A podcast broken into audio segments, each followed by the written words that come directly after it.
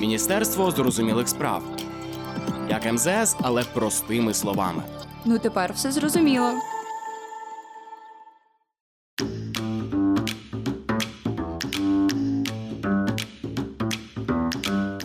Усім привіт! Ви на каналі Міністерство зрозумілих справ. Мене звуть Марта Шаваровська, і я тут з новим епізодом рубрики Валер'янка.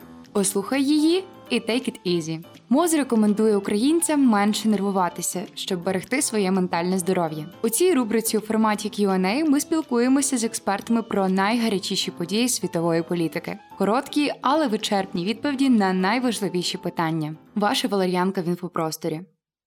Протистоянням Азербайджану та Вірменії за територією Нагірного Карабаху нікого не здивуєш. Але з початку серпня в новинних стрічках почали з'являтися повідомлення про відновлення боїв на території Нагірного Карабаху. Традиційно в ескалації сторони звинувачують одна одну. 13 вересня ж напруження досягло піку. Збройні сили Вірменії повідомили про те, що азербайджанці нібито настільки знахабніли, що обстріляли конвой та пункт дислокації миротворців ФСБ Росії. Від Росії ж жодної відповіді. То чому Азербайджан та Вірменія воюють за Карабах? Чому там знову ескалація? Як вона підриває авторитет Росії в регіоні? І до чого тут Україна? Розібратися в цьому нам допоможе Анатолій Черниш, аналітик з міжнародної безпеки аналітичного центру Адастра.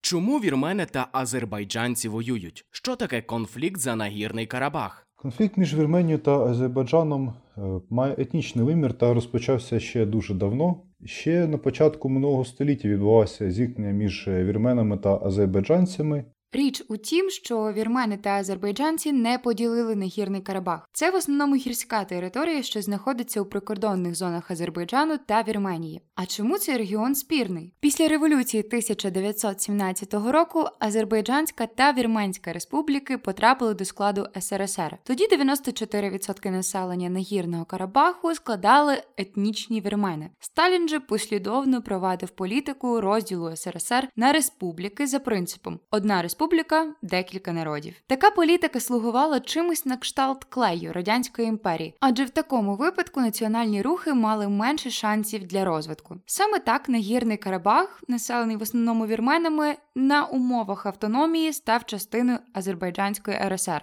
Після створення СРСР конфлікт е, набув замороженого характеру, і вже наприкінці 1980-х років він знову поновився і саме поновився навколо нагірного Карабаху. На початку 90-х років почалися бойові дії. Конфлікт переліз у гарячу фазу, і відповідно в результаті протистояння вірменам та сепаратистам нагірного Карабаху вдалося захопити частину території Азербайджану і повністю утворити е, так звану нагірно-Карабахську республіку. Самопроголошену республіку не визнає легітимною жодна держава, навіть Вірменія. На міжнародному рівні нагірний Карабах розглядають як частину Азербайджану. Залишаються дві сторони медалі. Азербайджан юридично правий, адже згідно з міжнародним правом країна мала успадкувати свої радянські кордони. Вірменія історично та етнічно, адже станом на розпад СРСР понад 70% населення нагірного Карабаху були саме вірмени. До чого тут Росія? Що її сили роблять в регіоні, і що там забула Туреччина? Російські війська присутні в зоні конфлікту в якості так званих миротворчих сил за результатами угоди від 10 листопада 2020 року про припинення вогню. Хоча ескалація конфлікту відбувалася і раніше, саме у 2020 році азербайджанські війська повернули значну частину раніше окупованих вірменами територій. Опісля сторони за посередництва Росії і Туреччини уклали перемир'я. Частина території нагірного Карабаху залишилась під контролем Азербайджану, але так званий Лачинський коридор, єдиний сухопутний коридор з Вірменії до Карабаху, мав залишитися доступним для вірменського населення. Щоб контролювати його сторони погодились на введення миротворців з, як би це комічно для вас не звучало, Росії. Також вірмени мали вивести частину своїх військ з нагірного Карабаху, а російські миротворці зайняти їх місце. Їх контингент становить приблизно 2000 осіб. Вони забезпечені бронетехнікою е, та стоять е, по лінії розмежування між е, військами сепаратистів та Вірменії і військами Азербайджану. Зокрема, в їх обов'язки входило відповідно нагляд над Лачинським коридором, який був нещодавно переданий під контроль Азербайджану. Якою є роль Росії? Доведення миротворців у 2020-му Росія неодноразово виступала перемовником між двома сторонами. Для Росії цей конфлікт змога довести свою незамінність у забезпеченні безпеки регіону. Тобто Росія виступила таким собі посередником у конфлікті, і розмістивши свої сили, вона намагалася збільшити свою присутність на Кавказі, ну і так таким самим сильніше в'язатися в протистояння і мати можливість впливати на обидві країни через присутність своїх збройних сил. Крім того, Вірменія є членом ОДКБ російським аналогом НАТО. Відтак, бодай мир питання екзистенційне для доведення життєздатності ОДКБ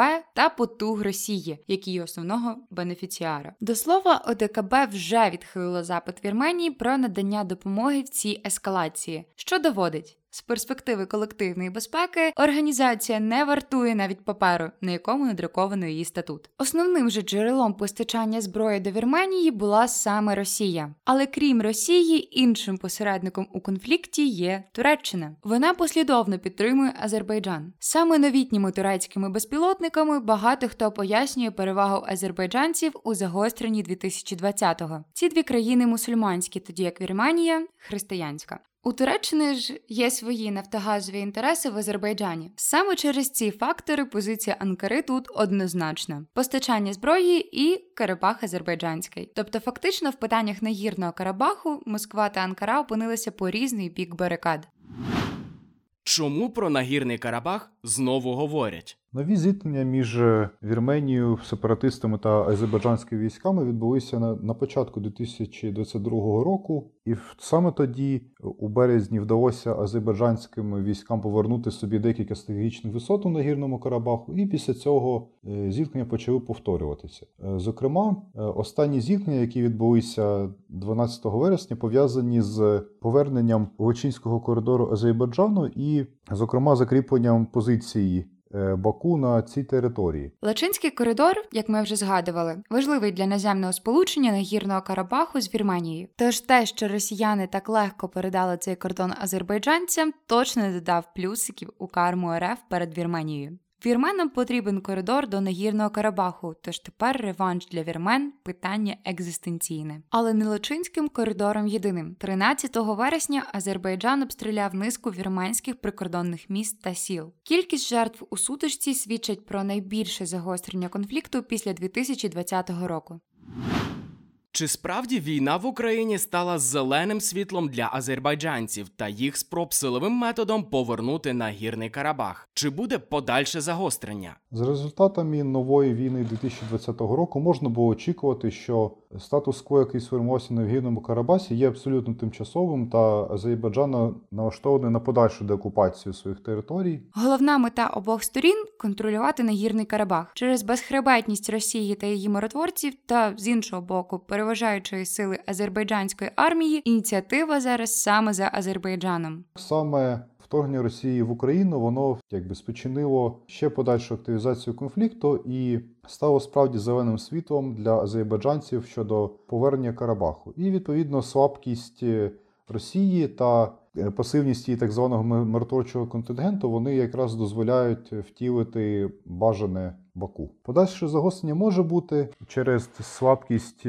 сепаратистів Вірменії та Е, так званого російського миротворчого контингенту в нагірному Карабасі, і відповідно можуть відбуватися нові сутички між е, сепаратистами, вірменами та азербайджанськими силами. З тим, що зосередженість Росії на Україні відволікає її від карабаського питання та підводить вірмен, розібралася. Але слабкість Росії у цьому питанні ймовірно відкриває двері новим силам впливу в нагірному Карабасі. 18 вересня спікерка Палати представників Конгресу США Ненсі Пелосі. Так, це саме та залізна жінка, що літала на Тайвань, прибула до Єревана на зустріч з прем'єр-міністром Вірменії Ніколом Пашиняном. Та іншими високопосадовцями. За підсумками візиту, Пелосі заявила, що США вислухали Вірменію щодо її оборонних потреб і хочуть підтримувати Вірменію в тому, що вона назвала глобальною боротьбою між демократією та автократією. На її думку, Вірменія розчарована відносинами з Росією. Дії Азербайджану ж вона назвала незаконними та смертоносними нападами на вірменську територію. У самому Єревані 18 вересня повідомляли навіть про мітинг за вихід Вірменії з ОДКБ,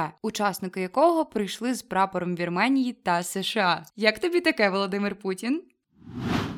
Чи може загострення цього конфлікту дещо відволікти Росію та розосередити її ресурси від війни в Україні? Загострення в нагірному Карабасі воно вже відволікає Росію, так як і е, прем'єр Вірменії Нікол Пашинян потребував е, дій від ОДКБ щодо припинення вогню та відповіді на розгортання бойових дій. Однак, відповідно, ОДКБ нічого не могло зробити, крім занепокоєння цим конфліктом. Ну і Росії доведеться звертати увагу на е, нагірний Карабах, якимось чином зберігати свою присутність. Е, однак, все-таки е, основну увагу зараз Росія фокусує на саме війні в Україні. Протистояння з Україною стало основним питанням повістки державної політики Росії. Вони тут просто не можуть дати задню. У Міноборони РФ і так значні проблеми в Україні, що підсилилися стрімким контрнаступом ЗСУ на Харківському та Херсонському напрямках. Тож перекидання частин військ з України до нагірного Карабаху сценарій сумнівний. Хочемо ми цього чи ні, але війна в Україні зіграла дуже на руку азербайджанцям та фактично розв'язала їм руки. Чому світ реагує на події в Україні, а нагірний Карабах у цьому контексті уникають? Я вважаю, що тут е, питання полягає в масштабності російсько-української війни. Якщо війну в Україні за масштабами можна порівнювати з подіями в часи Другої світової війни, то ескалації в нагірному Карабаху були більш локальними і з боку нагадують більше епізоди російсько-української війни до 24 лютого. Крім того, регіональним гравцям, як от Росія та Туреччина в минулих серіях блокбастера Конфлікт на гірному Карабаху вдавалося оперативно врегульовувати конфлікт. Тож ескалації, якщо й були, то й недовготривалими. Відтак, умовному заходу не було сенсу втручатися, ба більше втручання в справи Азербайджану та Вірменії означало б втручання в справи ОДКБ. Звісно, були й винятки. У Франції, наприклад, велика кількість вірменської діаспори, тож країна послідовно підтримувала Вірменію при численних ескалаціях. Однак, е, якщо ескалацію конфлікту в нагірному Карабасі буде розгортатися, то увага світу теж буде привернута туди, і це 100% буде пов'язуватися з Україною. Як ми вже знаємо, сили Росії зосереджені в Україні, і США з іншими західними державами вже можуть спробувати скористатися з цього. У такому випадку карабаське питання точно перестане бути винятково регіональним.